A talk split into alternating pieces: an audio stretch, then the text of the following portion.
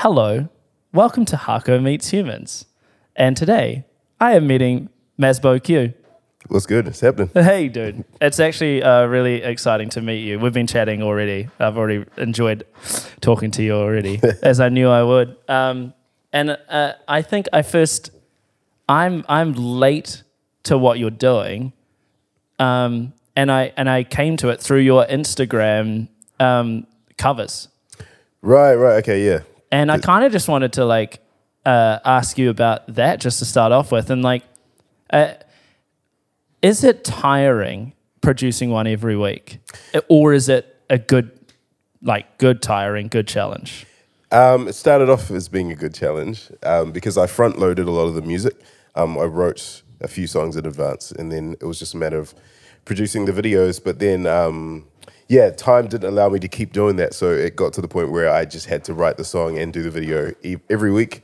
Um, so I'm glad that it's coming to a bit of a close and um, a bit of a break. But I've had so so much good response and so many people in my DMs being like, "Bro, can you do this song? Can you do this song?" So I'm thinking maybe a, a, a season two or so to speak might be on the cards. But yeah, we'll have to see. Hell yeah! Are you finding it like um, honing a little, like you're getting in the groove of it? Absolutely. So Yeah. um, forcing myself to have to produce all these tracks in such a um, short timeline and, and give them a mix and so on and so forth has yeah like developed some new skills and um, uh, yeah I'm going to use those for my music obviously. Do you are you a person who like produces and makes music like all the time, or do you have? Because me personally, like I go, th- I'm a big spurts guy. Yeah. to be like, I'll do a fuck ton, and then I'm like, oh, I'll beat myself up because I haven't made anything for like two or three weeks. Yeah, I am definitely a seasonal producer. Yeah. Um, I'll go through my season of making a bunch of stuff. Um, then I might have a bunch of shows, so it's time for me to sort of step back from the production side and get into the perf- performance side. But I'm learning how to get into a rhythm where I'm doing both concurrently because I don't think it's good to get rusty. I find that when I'm doing a lot of production um, and I'm coming up to some shows, I, I realize how rusty I am, and I'd love to not have that rust and to always just be getting enough practice in for my performance and also doing enough production on a sort of constant vibe. So it's about sort of being more measured with um, how far I get into things so that I can keep doing both of them. Yeah, right. Because you came from the band world, right? Yes. And so live holds like a special thing for you. Yeah, absolutely. Um, so yeah, I grew up playing punk and metal music, and my first band was like a metalcore band. Um, so that world is very live, performance oriented, and um, the the energy and the crowd engagement that you bring to a live show is paramount to your success. So coming into hip hop and doing um, doing what I do now, I wanted to carry a lot of that ethos in and um, use that to set me apart from my peers. And I think it's I think it's worked. I think uh, like I get a lot of feedback around how there's a lot of energy in my shows, even the shows that I think I'm not really putting out much. Um, but I guess because of how much I have carried over from that world, it, you know, even when I'm less energetic in my mind, I'm still still got a level of energy that you know is noticeable. Yeah, is it hard? Like, is it harder going from like being like, okay, I'm putting on a show where it's just me and I'm not, I don't have a band, I'm not like, I don't have an instrument. Is it like, how, for you personally, is it harder to put on a show like that, or it's just the same? It's just different. Um, I don't like it. so that- Yeah. that's why I have a band for my hip hop. Okay, right. Yeah, um, I do have a backing band, um, and I try to avoid shows where I won't be able to get them in. But inevitably, there are some shows where I just have to do me and a DJ. And yeah, it took a bit of adapting. Um, I think the biggest difference was the dynamics, really. Um, when you have a band, like the louder parts are really loud, the softer parts are quite soft. Right. Um, and there, yeah, there's a lot of energy on stage. But when it's just you and a DJ, um, you've just got basically the studio track minus the lead vocal. So it's quite, it's got that f- flat, compressed sound that you're just kind of. Yeah. It feels a little bit karaoke karaoke esque. Um, and I guess that's where um, it's important to have a DJ who can flip things around, who can come in with some vocals to to make it a little bit more interesting. But yeah, more or less, yeah, I, I'm not a big fan of that. kind of- Yeah, it's such a tough problem to solve because Yeah. I, I came from the band realm as well, and now I'm more in the electronic realm, and I've just kind of stopped playing shows because Yeah. I, I did a it? few of them, and it's just like, you know, it's not inherently interesting to watch people push buttons, Yeah. and then, like you said, the outcome is often quite flat, or, or you have to do a fuck ton of work Yeah. and be like quite creative to actually try and solve that problem. And Yeah. I do not have not found that solution Exactly. Well, what what I what I like is the idea of creating some thing in the studio that's very electronic based or synth based, and then getting a live band and being like, okay, let's interpret this. You know what I'm saying? Let's okay, we've got the synth part that we can't reproduce live. What can we replace that with? Or this whole section is not going to be able to sound like this. So how can we make it sound, or how can we make it groove?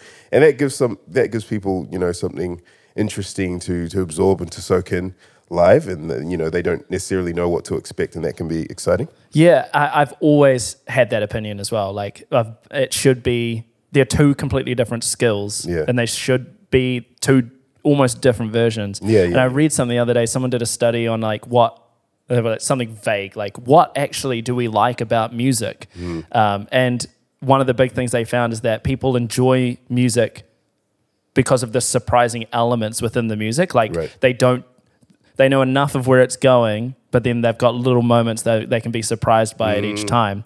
And I feel that that explains what I feel about what we're talking about. Mm. When you go and see a live act that doesn't do what they've recorded, but does something equally as good and Yeah. different, it's surprising and it's always an amazing show. Exactly. Exactly. And like everyone's going to come back and see you if your live show's fucking yeah. good. Exactly. Yeah. Um, and it is, I think people do get scared sometimes. They're like, we have to recreate it uh, Yeah, because that's what people like and we have to do it again. But um, people just love, people love hearing something different, man. Yeah. Exactly. Exactly. They do. Do you, um, because you've, le- you've left the band stuff behind Mm-hmm. in, in a way.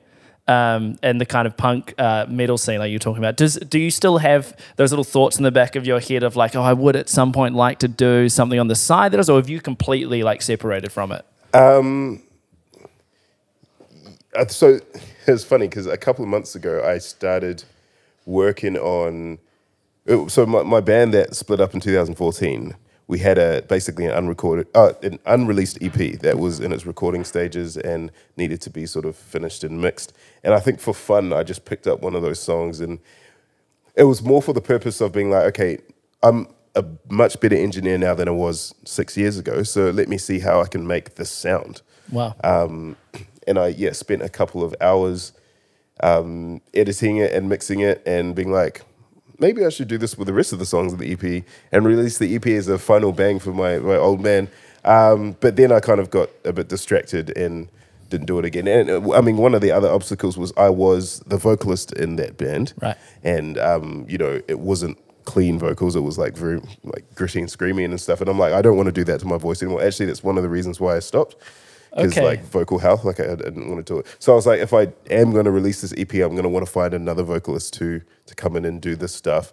Um, and then it just ended up becoming more of a task than I wanted it to be. So I'm like, Yeah. now let's put it to rest. But um, I have found ways to sort of um, get that that fix in, in what I'm doing now. Like if you you'd probably have to come and see what my live show's sounding like now because a lot of the songs you'll hear on my EP, like when I translate them to live, like I've got so my drummer, he's someone I knew from back in the metal days. My guitarist was in my metal band with me. Sick. So like I'm still like, you know what, let's like there's some sections that just really sound good, heavy, like heavy as hell. Um, so like I just I just do it. Dope. I make it and and I've had yeah, I've had people sort of comment on my live shows before being like, wow, like I, fe- I kind of felt like I was at a rock show, but I, I know I wasn't. I'm like, that's that's cool. Like I like that. Yeah, that is really cool because you know there is that common thing of like, oh, hip hop is is is like the new punk and the new rock and stuff, and I'm like, yeah, you could make it even more like that. Yeah, there's know? a lot of crossover stuff happening um, genre wise. I've heard a lot of the new school hip hop ha- um, in- integrating a lot of like metal elements.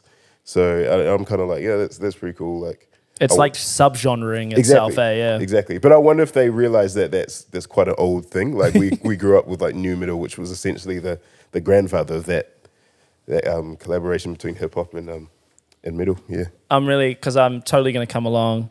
When's when's the tour? Uh, it's over December, right? Yeah. Um, unfortunately, the Auckland show has been um, postponed till next year. Okay. Um, and that's because the We Heart Aotearoa gig on the 19th was announced. Yeah. And we just thought there would be a bit of a, a conflict there.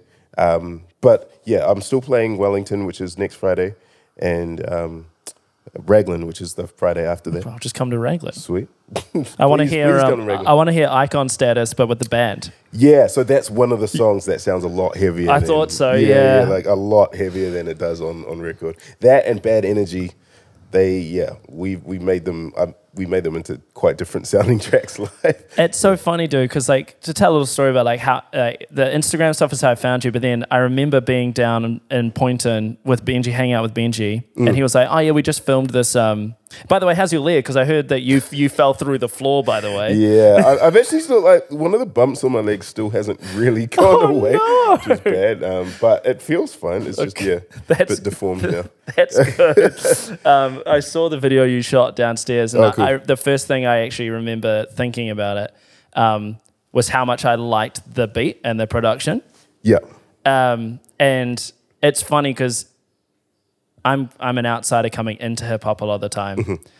And the stuff that I do, it, it, like straight away start liking. The more Mm-hmm. I dig into, it, I'm like, oh, it's because it turns out that person has been in a band, or has, Uh, you know yeah, that yeah, that yeah, kind of thing. So Yep. it's not not surprising, I think, that I heard it because that Okay, beat cool. goes so hard. Thanks, You bro. know what I mean? and I'm still the way I get into things is definitely still through the like music beat side, and then I get the appreciation of the lyrics and the stuff yeah. secondary. you Yeah, know? that's me as well. That's me as well. Like I've always been, I've always gravitated towards conscious rap. But if if it doesn't have a good beat, I can't listen to it. Like no matter how good the lyricism is, I just it just doesn't grip me. I have to have something musically that can hook me in. yeah. And then, um, like a lot of the music I listen to, unfortunately, like the beat is amazing, and I, then I just tolerate the lyrics. You know, I, I tolerate them. Like, uh, you know, I wish they were better, but I'm listening to this because the beat is so good. Um, so when you have that art where the beat is good and the lyrics are good, it's just amazing. you know? What? Who, who's doing that right now for you? Uh, so I don't know if you've heard um, this artist called Tobe Nwigwe. No. He's um, he just actually released a collab with Black Thought and Royce, Royce the Five Nine, who are legitimately like my favorite rappers. So like my mind just blew when I saw that um, being released. But um, yeah, he he had an incredible come up. So he's a Nigerian American rapper of the same ethnic group as as me. Um, he came up by this thing called Get Twisted Sundays. Every Sunday he would release a music video with a song. Every Sunday for like a year and a half, I think. I don't know how he did it. Um, and if you if you look like all of the, all of the clips are on YouTube. If you look at the first few clips, you can see like the quality is fine, not amazing, but you know, um, it just looks like someone who's starting out. But then now all his videos are like incredible. And I think obviously like he's got momentum. He's brought a team along. They figured out how to do it really well. And um, he just had an amazing come up. A lot of um, people sort of caught wind of him. He was on Sway in the morning, BET Awards, and um, he had a sold out American tour. So he's he's really like he's there now. But Yeah. um, yeah, his music is that for me. Like his lyrics are very very conscious, but they're also very fun and very very punchy. And then his producer um, just makes like really cool beats as well. So I, yeah, I love listening to his stuff. Hell yeah, dude. I get that. I get that a lot. Um, you know, for me, uh, clipping Okay. is like because I'm I come I really enjoy very quite um, abrasive music quite a lot, and I really like hearing a very abrasive production, but like at, at the hip hop tempo and a bit more thing. And for me, like they're the easy entry point for me to get into. You know Yeah, what I yeah, mean? yeah. But I'm so excited because like I feel like I'm one of the lucky ones who doesn't isn't already like saturated or um, knows heaps about hip hop and what's going on at the point that it's really starting to experiment and Right. do a bunch of really cool things. Right, right, so right. like my interest is at a height at the same time that I feel like a lot of people are really starting to push Uh-huh. the envelope of what the genre can be and do. And Yeah. I feel very very lucky for Yeah, that. Yeah, that's cool. That's cool. Um, so you you've done both the punk and the metal stuff in New Zealand, and Yes. now you're doing the um, hip hop stuff in New Zealand as well. Mm-hmm. Um, the communities and the and the kind of like spaces that you're in with both of those uh, different genres are they uh, similar, different? Do you have one that you find that you have found more at home in? Um, so the thing I really loved about the metal and punk community was that they knew that they were in a very niche space. So it's like the community automatically was a lot more supportive um, and a lot more ready to to give you opportunities um, and take take opportunities that were offered to you because we knew like you know there aren't that many people who are doing what we do and love what we love. So whoever's there out there um, who's on you know in our community, like we we got to ride hard for them. So it was crazy. Like when we were in a band, when we started the band, um, we'd release like two demos online or something like that, and then finally when we were like, okay, we're ready for shows, we just got handed shows. Like I don't even think there was one point in our career in that band where we went out looking for shows. We just given them. Yeah, right. Um, so that, that so it was very trippy coming into hip hop, and then I think I had that expectation in my mind. I'm like, oh, once I'm ready, once I've got some music out there, um, surely I'll be given shows, and then that it just didn't happen. And um, the the sort of big shift I experienced was everybody being like, uh, I got to ride hard for myself, and if you want this opportunity, you got to get it yourself. You know, I'm not going to really help you out here. Um, I'm not saying that's necessarily a bad thing, but it was just jarring coming from one community where you know it's very much like we're all in together, and this other community where it's like it's more a little bit more dog eat dog. Um, but obviously, like culturally, um, the hip hop community was a lot more. Um, I wouldn't say welcoming, but just I felt more a lot more home there. Like I wasn't like the only person of color, mm. um, which I often was in in the punk and metal space. Um, so yeah, like there there are definitely pluses and minuses to both communities. Um, but yeah, the, I still think the hip hop community um, it feels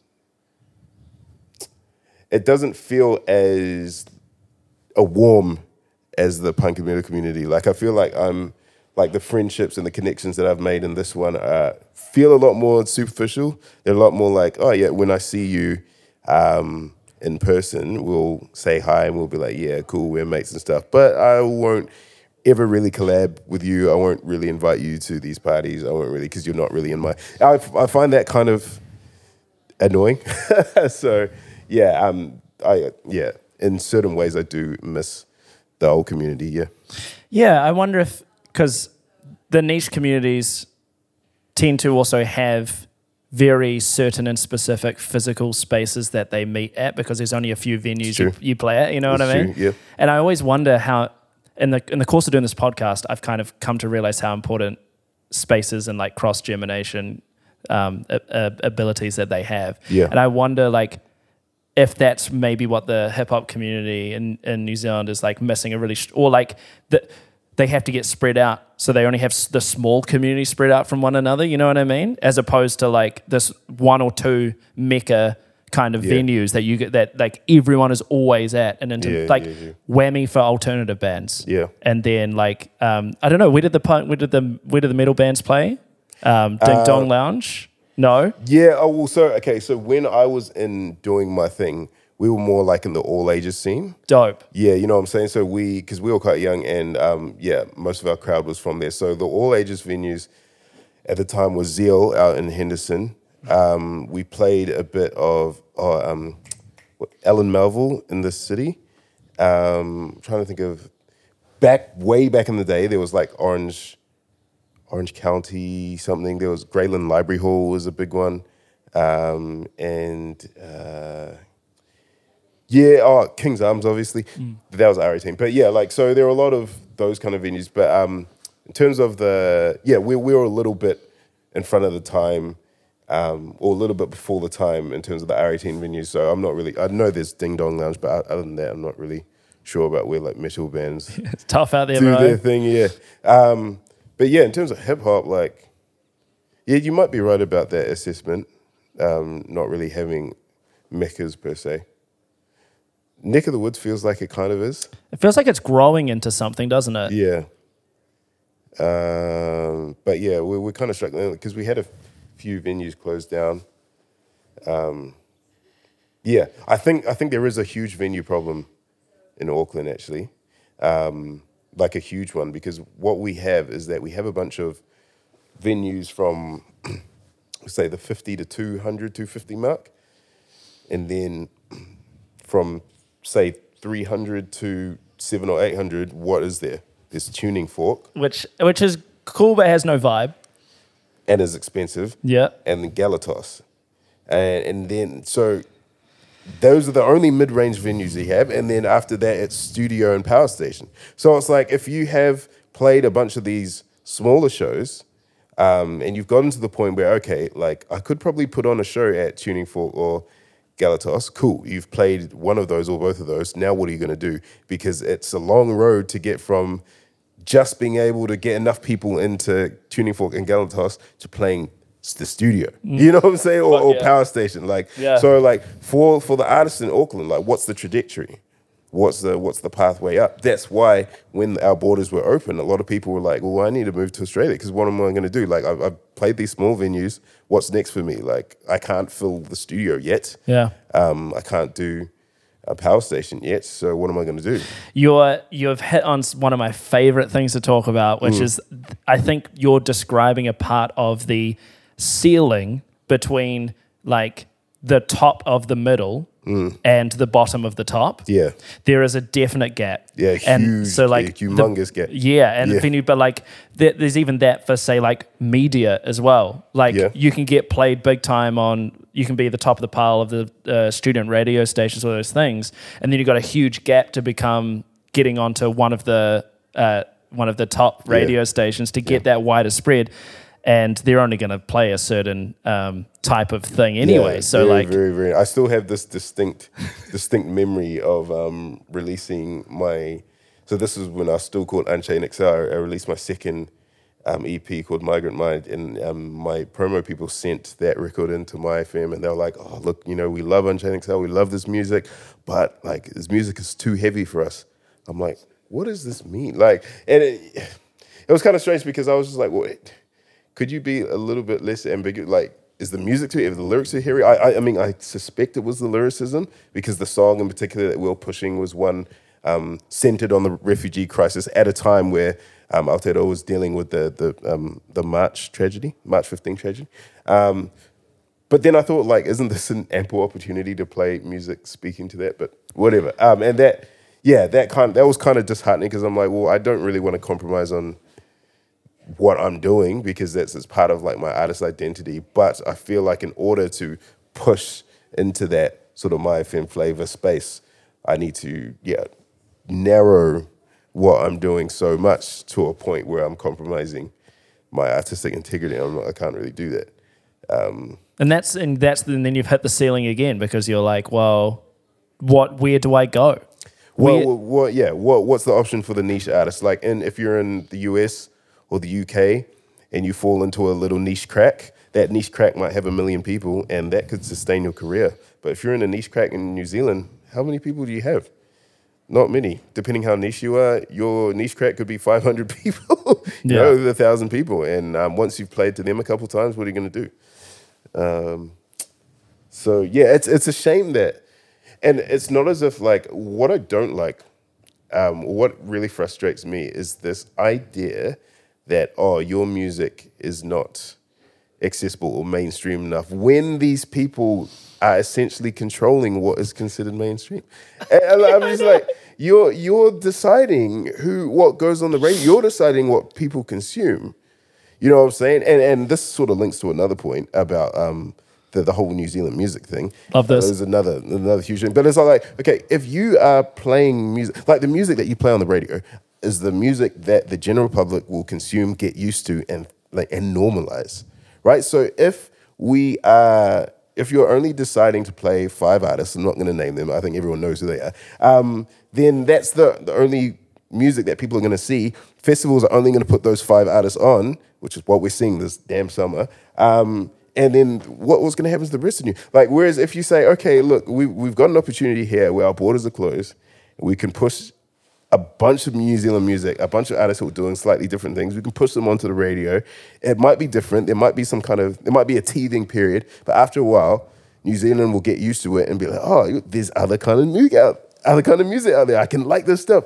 Um, then they can listen to it and consume it, and then like a lot more of us can be elevated, and and there will be a lot more people in these niche gaps, right? Like, but like, yeah, I don't, I don't know. I, I don't understand why there's such a resistance to to open um, to open up minds and tastes. But yeah, it confuses and frustrates me to no end and i can hear it in your voice as Yeah. well because it's crazy to be like uh we can't play that because reason and it's like but you're the ones making up the reasons yeah, and like and and the other thing is like we as we can't go anywhere else but also there's no competition for you yeah, so what's the worst that can happen if you like where where is the person who loves listening to my going to go instead of my? And if they're so insecure about that, then they obviously maybe know they're not doing so well. yeah,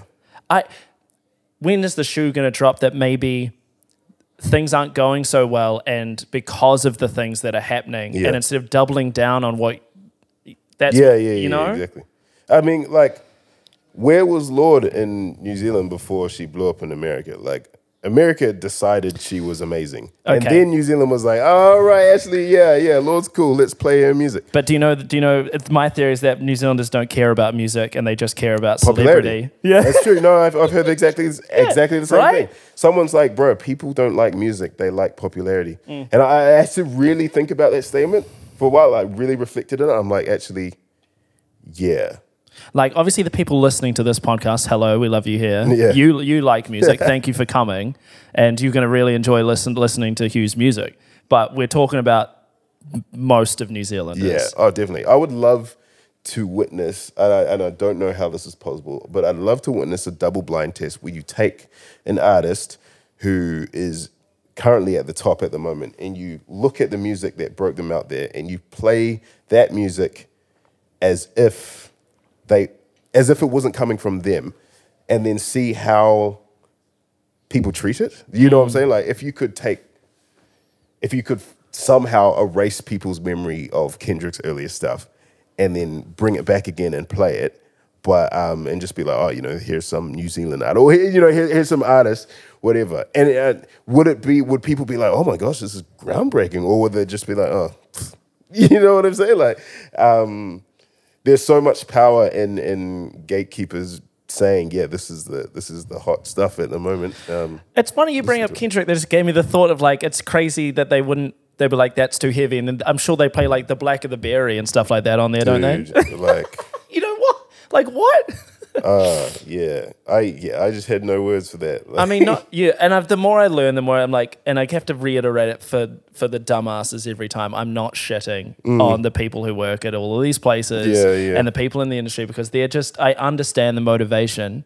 They just want. It they're just trying to do the best that they can do. Yeah. I just think like you got to listen to the voices outside saying like shit's not going super well, Mm. and maybe we should try. You know, my thing I'm moving. I talked to a, a guy called Ian Blink last week, and I I was I'm a huge fan of his, and he's gone out and done and built communities, and and essentially just existed outside of the main, just disconnected himself from it, just built his own things, mm, mm, mm. and I, he kind of explained his whole ethos of, of that, and, and how just that you just got to have do something you want to do, build that community, and it really has been making me think like and uh, we get so angsty and we still a lot of like you, you yourself we're still sending music to these mm, places and mm, mm. trying to f- of course, yeah. play the game you know Yeah, yeah.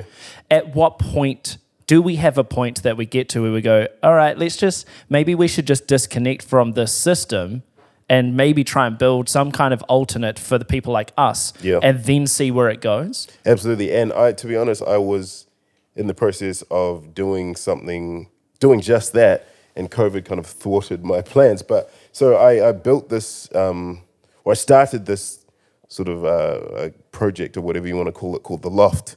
Um, and that was happening at Anthology. It was a monthly event where musicians, like actual musicians and artists, would come together and just create music. And, and the, the only rule was that you can't play covers. It has to be freestyle. It has to be off the. So um, how it works is that you have um, you have a house band that will start the night off. Me and an artist I work with called Kevin Posey, we're the hosts. So we get up there, and we'd be like, "Yo, um, welcome, welcome to this event," and we'd start, we'd just start freestyle rapping, we'd start singing some choruses, and the artists in the building. So that's another thing. Like we had, um, we invited artists. It wasn't a free jam in the same way that Portland Public House or a couple of other uh, venues have these free jams where anyone could come up. We made it clear that like the people who could come up on stage were, had been invited because we we wanted to make sure that the quality was high. So we'd have we'd have rappers, we'd have singers, we'd have guitarists, we'd have all these people in the building, and they would know that they were allowed on stage. And so we'd open up the night and then just open the mic up, and we'd have people come up and they'd start that you know they'd start jamming with the band and and just creating all these, these amazing vibes. And like I said, like it had to be completely freestyle. Like you had to, um, you know, you just had to vibe. And and the the idea of that was to create this thing where every month you had a bunch of artists, you had a bunch of musicians in the local Auckland scene, like all coming, all descending upon this venue every month and making these music, making these connections, um, and and seeing where it happened, uh, see, seeing what happened from that, and then um, the the idea was that yeah, like we would create it into a channel. Um, and, and it was and it was open invite for like for the public. The public could come along and have a look, and I made it free as well. I sort of discussed with the venue to to make that happen. So like the public can come on a Sunday evening and listen to this amazing music, and then discover all these new local artists. So and, and the other thing I did was that I did not invite industry people. I didn't say that industry people can't come. I just didn't invite. I didn't reach out to them because I didn't want it to be like an indus- an industry controlled thing. I'm like, this is a artist and musician thing for artists and musicians. We're going to create our own platform. Um, we're doing this thing, and and the sort of ethos behind it was the industry needs musicians, the industry needs artists to survive. So why are we begging for these opportunities? We should just be doing what we do, and then they should come to us and be like, "Oh, guys, how can we join in? How can we support this?" So that was the idea, and we had a couple of we had a couple of um, loft sessions, and they were dope. That sounds Uh, they- amazing. Yeah, they were sick, um, and they were yeah. Unfortunately, like COVID hit at the worst time, so we couldn't. But I- I'm looking at trying to start it up again next year because I still think it's a worthwhile thing. Well, I want to come. Yeah, man. I think Um, I'm sure everyone listening to this is gonna Yeah. is gonna be uh, holding out for that. Yeah, I'll. Um, I've. I mean, the great thing I've still got the infrastructure in place. I've got an Instagram page. I've got a mailing list. So if I want to run an event, I just send an email out, and instantly hundreds of people know about it. So that's the other thing. Like we didn't put events on Facebook because we wanted. I wanted to bring back the kind of word of mouth vibe. Like, Yeah. yo, do you know this is happening? Kind of, kind of thing. Um, Just letting go of the desperation. Exactly, man. Like I, I was sick of begging, man. Like I was like, why am I like asking the same people to play my stuff? And not to get super political, but being a person in hip hop, a black person in hip hop, why am I begging people uh, who are culturally outside of this thing that I'm doing to accept what I'm doing? I'm like, bro, you like you shouldn't even be the gatekeeper of this music. So why am I asking you to play my stuff? Like, see, I got really annoyed. So I'm like, yo, I'm gonna do my own thing. Um, and then once it gets big, which I, I believe it will if it keeps going, then all of a sudden you're gonna come and be like, yo, actually, uh, bro, like, what what can I do? I'm like, well, first of all, open your wallets because that's the first thing. um, you know what I'm saying? So like, just a platform by musicians for musicians was was the idea. You're you're building your own power instead of hoping to just access someone else's. Exactly. Yeah. Exactly. And that's quite an empowering thing because a lot of artists I feel we're not the confidence isn't built in people to do that. Yeah. Well, know? man, we've got. Man, there's so many cans I could open right now. So we, we're basically conditioned in New Zealand as artists to, once you finish your study, if you're studying music, or once you've sort of um, written your own music and you're deciding, okay, I'm going to give this thing a go, we're conditioned to apply for funding. Like we had, like that's what we have to like. If we want to go on tour, funding. If we want a music video, funding. If we want to do an album, funding. Like we're just funding applications is out life, man. Like, like, um, and I'm just like, why is it like that? Like, can we? Are we able to change things so that we don't have to keep like begging for scraps just to do, you know, what we should be doing? Um, I, th- I think it's difficult for people to, to look outside of, like, if you're a fish in water, you don't know you're in water, right? Yeah. You know, um, so Well, I had Greg Haver on this couch, and he he's a um, he runs like he helps Yeah. run Song Hub I know like. Greg, yeah. Um, he was fascinating to talk to, and he he kind of we got into is kind of that same kind of point, which is essentially like um, when funding is ubiquitous, it people go well if I don't get fund. We, it, it, it incentivizes people who will only do it if they get funding, And what we really need to incentivize is more of the kind of people who are going to do it, like yourself, just do the loft sessions Yeah. and then have it some other time. Or people like Blink who just ran Camp Aloha and then will work it out what Yeah. it's going to do later. Yeah. Um, and that seems like a very, once you kind of point that out to yourself, it's like, oh, fuck that. Yeah, funding doesn't, it seems like a really good utopian idea and there's really good parts to it. But Yeah. that is a massive part that a lot of people don't think about. Yeah, yeah. You need yeah. The thing is you need to can it's quite a task. Like you need to get people to buy into what you're doing. So when I started doing the loft, like I'd literally sit down with people and take them out to dinner. Like I'd pay for them. I'd be like, bro, come out to dinner. I'll pay you dinner. Let me tell you about what I'm doing. Because and my thing wasn't to bribe them. I just wanted to be like, look, bro, like this is the vision. Are you able to buy into this vision? Are you able to be like, um, okay, I'm gonna do, I'm gonna play drums for you. I'm gonna, I'm gonna play keys for you. I'm not gonna come away being like, oh, I need my 300 bucks for that session. I'm gonna be like, I'm just gonna sew in because in six months' time, a year's time, this thing, money is not gonna be an issue because we're gonna have the sponsorships, we're gonna have the industry buy-in, we're gonna have all this stuff. But I need to, I need to commit now. Yeah. Um, I, I made it clear. I'm like, bro, I'm not making any money off this. In fact, I'm putting my own money into this. I'm like, I'm I was paying for the sound, dude, because I just wanted the gig to be free. I wanted people to be able to come in and not. I didn't want it to ticket to be a ticketed thing. So I, I yeah, I'd like literally the people I wanted to really be a part of it. I just wanted to be like, bro, can we can we consider this a passion project to start off with, not to in order to like um what's the word to take advantage of the you, you but to sort of build something together you know and realize this is something we can take ownership of and and sort of as a community invest in um, to reap the benefits later on and i think if a lot more people in the arts had that mentality uh, we could do we could do a lot more. But I mean, I say that acknowledging that it is it is kind of a privileged thing because you need to pay rent. You know what I'm saying? So you can't just keep doing all these projects for free. But there is value in having some things, you know, some projects that you're like, yeah, I'm in this. But you're talking about the strategy, right? Talking about the strategy, yeah, yeah, yeah. You know, and you can apply that strategy to any idea. Any any idea, yeah. Are you a comfortable leader? Like, do you feel comfortable in your leadership? Because you've, you've got, you do, you, you are a, leader in many aspects of your Yeah. life, you know? Yeah. I, but how does that sit with you? I'm okay. Like I don't, I don't enter spaces and demand to be at the top or demand to be in a leadership position, and I'm quite comfortable in as a team member. But I think because as a person, I'm ideas oriented, Right. and um, I'm in. I don't know if you know Myers Briggs personalities, but I'm an ENF ENFP personality, and those kind of personalities are very um, we're motivators and we're inspirers and we're ideas people. So we'll get we'll go into a room and be like, guys, what about this?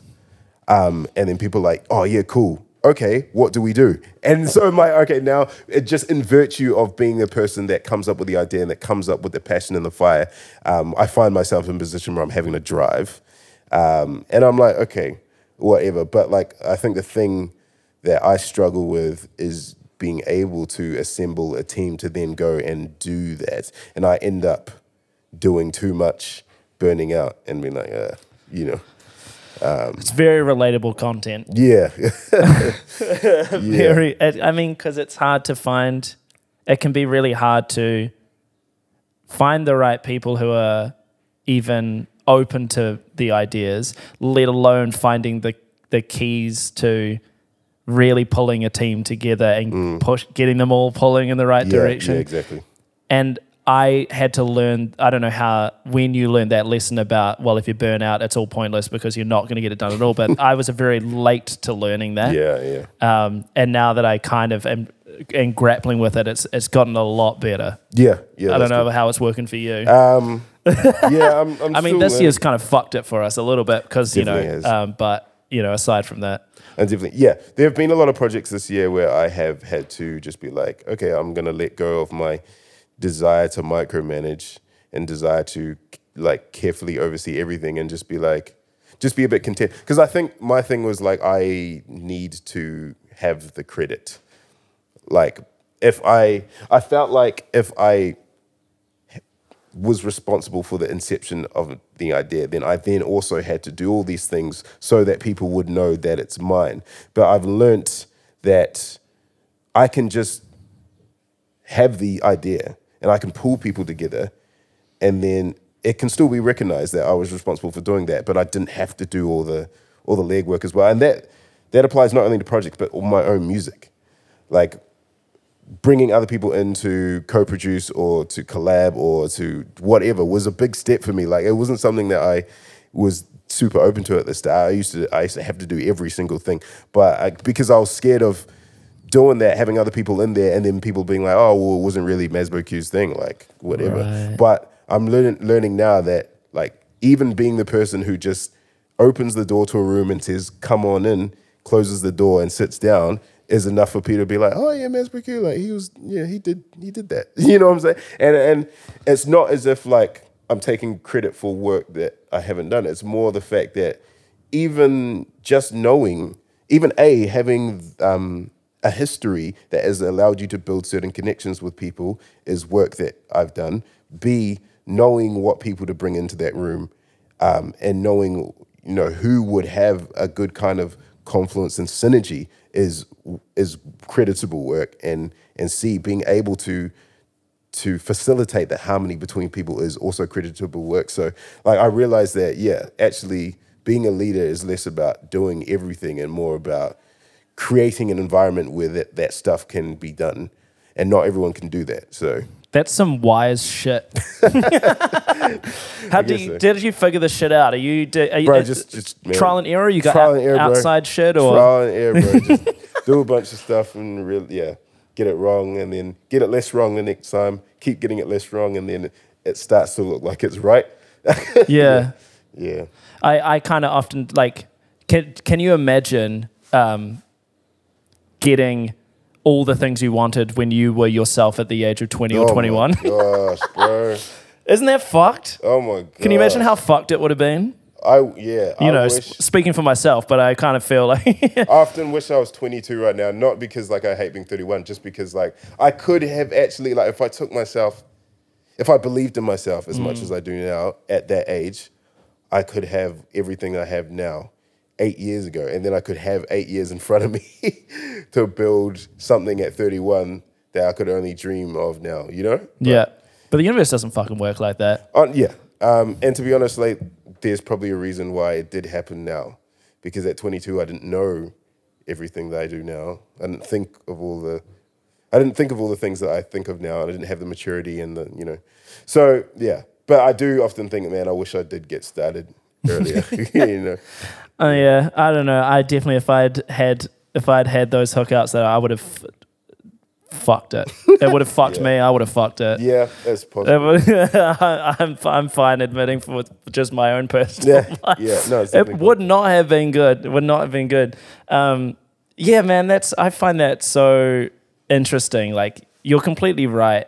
We have we get told this idea of we, I think the idea of leadership is just merged with ego. It's uh, like Oh, they're, yeah. they're just like everyone's just kind of talking about ego. They're not really talking about leadership. Yeah. And the way you just described it is kind of the most sensible way I've ever heard leadership kind Mm. of described. And it's a really I'm still not there and able being able to like accept that role Yeah, of it, yeah. you know? It's tough, man. Yeah, yeah, man. Um, yeah, because if you're the type of the, if you're the type of person who um, have has historically done everything, then yeah, like true leadership is a process of letting go in the right way, and that's hard, bro. especially in the music uh, industry where they try and they at all points try and project at, at the idea that it's just one person doing everything. Yeah. You know, like, oh, this is just Taylor Swift and she does fucking everything here. Yeah. Oh, dude, my, the the way my mind blew when I realized most pop songs have like anywhere between ten and twenty songwriters. Yeah. I was like, what do you mean? Like, I remember going to this APRA thing where they brought. Uh, a guy, I forgot his name, um, but he was in Dr. Dre's songwriting team, Oh, cool. and he'd be like, he he was like, yeah. Um, so what will happen is like one songwriter will, will come up and he'll just be like, okay, I think the kicks should be like this, and the next person will be like, yeah, I think the snare and hat should be like this, and the next person will come in and be like, oh, this is a guitar riff, and I'm like, wait, what? You have like all these people just to make like a simple beat, But like it's simple, but it's super effective. And if one person's mind did it, it might not have been as effective as it. So I was just like, and yeah, so um, I was like, wow, that's crazy. And then he was like, yeah, the role of Dr. Dre was basically to come in and be like, yes, no, yes, no, yes, yes, no, go fix this, come back, you know? And then he'll come back in the room and be like, yeah, I'm happy with it. And then it'll be Dr. Dre's beat. I'm like, wait, what? So he, but you know, but he he had to be the mastermind for it to all work. You know what I'm saying? It's his ear, I guess. He's playing the songwriters. That's right. And he's he's the one who even said, yeah, you can be on the team. You know, like that requires like vision and and and knowledge and and wisdom to be able to do so. Yeah, I uh, that's that's what sort of broke me out of my okay, I need to do everything. You know, yeah, yeah. do you do you think you're at a point where you could do you could be a part of that uh, that kind of machine? I think so. Yeah. Um, so since then, I've done a few. I've done the song hubs. I've done something with um, Rory Noble, which is kind of like a song, like his own little song hubs that he has started. And I've gotten used to the idea of collaborative music making, and I actually really, really love it because when it comes down to it, I'm a huge people person, and having like the energy of multiple people in a room um, ignites my creativity in a way that it, it cannot be ignited when it's just me by itself. And I came away from both those experiences feeling really energized and be like, yeah, like I want to do this. Like I love being in a room, having an idea thrown around, picking up that idea, injecting something into it, and then passing it. Kind of like you know, hot potato. Um, I love that kind of songwriting. I definitely could do it more, and I don't think I'd get tired of it as quickly as I would if it was just me having to write all these songs. over Yeah. You know, if I if my day job was to go in a room and uh, like be one of eleven songwriters, I could do that every day for the rest of my life. You know, but if my job was to go and write all these songs every day, I'd by myself, I'd get tired. Yeah, Yeah, so you get energized being around people. absolutely. Yeah, right. Yeah, yeah, that's the huge extrovert in me. Like I don't. I don't get to the end of a busy week and I'm like, oh, I just need to be by myself. I get to the end of a busy week and I'm like, okay, I need to go to a party. Yeah, you know, like, right. Um, I need to be around people. Yeah, bro, it's crazy. I, I this is my Friday for my work. I Yeah. work at a cafe, so I'm Okay. up at five a.m. Oh my gosh. Um, so like even to, today, I always arrive. Every week, I arrive at the podcast, being like, I'm pretty fucking I'm tired. I need my coffee, I need my shit. I do Mm. like a quiz after this as well. Um, but every time I come off the couch, I'm like, oh, I'm awake again. Mm. Yeah. You know, having like interesting conversations Yeah. with people and meeting like really great, like having an opportunity to meet you in a setting that like I can, we can just kind of make it happen. Mm. Yeah. That shit for me is the exciting stuff That's that I cool, could man. totally get you. Like it just energizes you being in that yeah, place. definitely, hundred percent. Like I don't think I could ever, even if like music side of stuff was going so well, I was like, oh, I don't really need to work anymore. I'd probably still need at least a day at the cafe to just yeah. meet. You know, I see 300 people a day and serve them coffees and have chats. Like I need more, true. fucking more of that, man. True. Yeah, actually, um, that was one of the most jarring changes for me, going from my job as a software engineer um, to doing music full time. So you are full time. Yeah, yeah, yeah, I am. Um, yeah, so I yeah I worked as a software engineer between the years of 2011 2017, um, and we we worked at like we had an open plan office and and the style of um, development was agile, so there was a lot of uh, communication with other other people in the team. We had frequent meetups you know, it was that it was just kind of yeah, like you're right there. I'm talking to you. We're getting this done together. And then I left that environment, and it was like, yeah, I'm doing music by myself. Yeah, I'm gonna do this creative thing, gonna meet lots of people. And then most days was just me in my studio by myself. Right. And I didn't, I didn't realize, I was not aware of the fact that the extra extrovert in me was not being energized and fulfilled. So I'd get to the end of my day.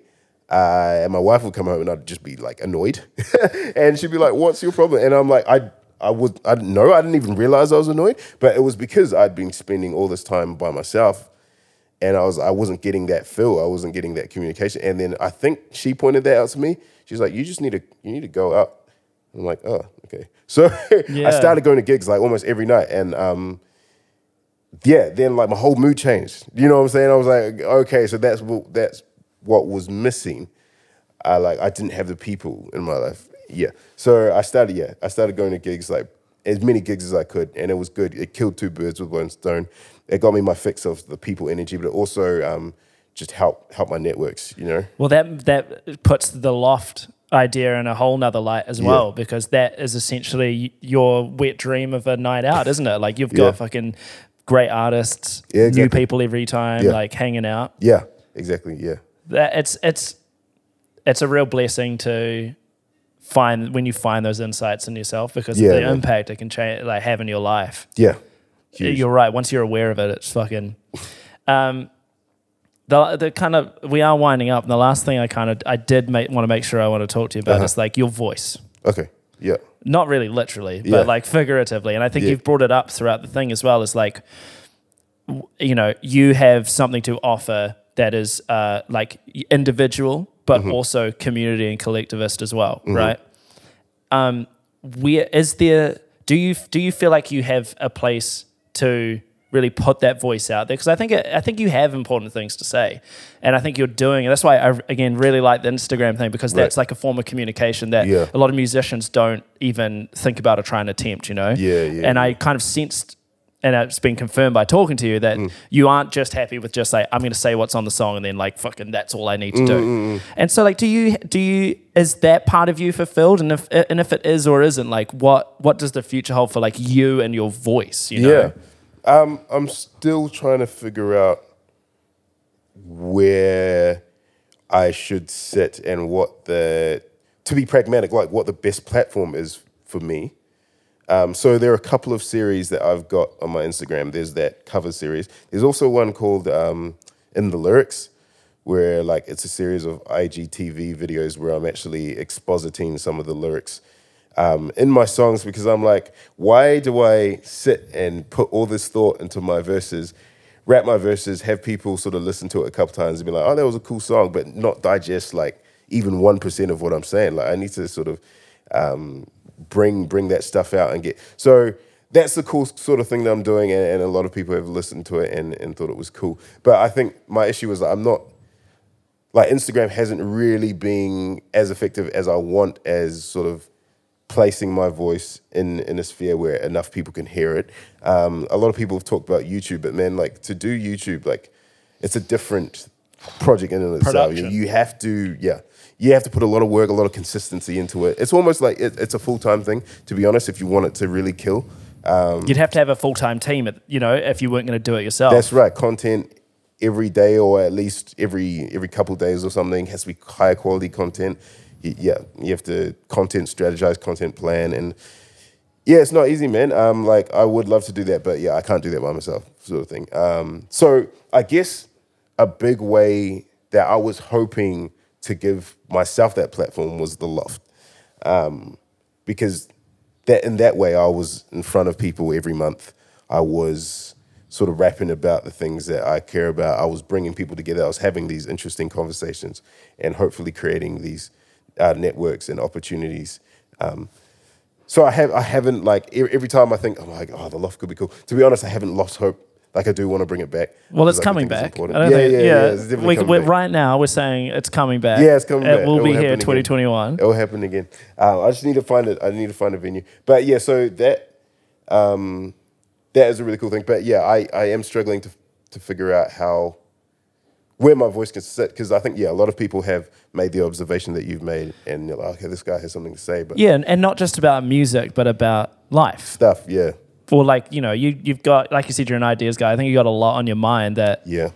it would be good to impart, you know? Yeah, yeah. A couple of yeah, like people have said maybe a podcast, and there there are a few avenues I could take. It's just a matter of finding the one that will not take over or like um, sort of stifle my other stuff, but really bring all that together. Like bring the fact that I am a people person, I am good at speaking, I'm good at music, um, I'm good at networking, and just you know mash it as one thing that, and I do all of those, and I'm really good at it. I I'm having trouble finding that thing, but once I find that thing, then I'm sure things will accelerate for me. Yeah. I really like you, and I think that, and I think that that last part is is a good example of why because you're you've you're driven, you know, you've got your intentions, Mm-hmm. and you've got the self confidence that allows you to say like I'm good at this, Mm. and it's so rare to find in in, in New Zealanders, um, and it's because it's not fostered in us. Yeah, and so I right really. I really uh, vibe it when people have found it. that like power themselves. You know. Thanks. Um, we've kind of done plugs, but let's do all the plugs again because Yeah. you got. I, I mean, there's. I, I need to know when the Raglan show is happening, but you've got other stuff happening as well. Yeah, so um, a couple of shows coming up. Friday the 11th, I'm playing at Moon with Wagwan and Flows. Moon rules. Yeah, um, I've heard it's really good. On the 18th of December, I'm playing Raglan with Strangely Arousing, um, which should be a vibe. Um, I'm playing Splore next year. Um, I'm playing Festival One as well. Um, and then, yeah, all my socials are slash MazbouQ. So that's Twitter, Instagram, Facebook. Um, and then, yeah, Spotify, obviously, I'm on there and everywhere else. Yeah. Hell yeah! Is that your Spotify? Is do you use Spotify? Yep, yep. Yeah, that's where I'm at. Apple Music as well. All the main streaming platforms here. Yeah, yeah. I'm trying out Apple Music now. Yeah. J- Leaping Tiger came on and convinced on the podcast and Oh, convi- yeah. Yeah. He's like, it looks cooler, man, and it fucking it's got all the shit, and he's right. Shout out Jacob. Shout out Jacob. um, hey, thank you so much for coming on. No worries, it's a pleasure. Um, I'd love to. I yeah, please keep doing what you're doing because it's it's really enjoyable. Thanks, bro. That's all right. Uh, and uh, we'll see you guys later next uh, episode next Sunday, I guess. Uh, catch you on the flip side. Holla at you, boy.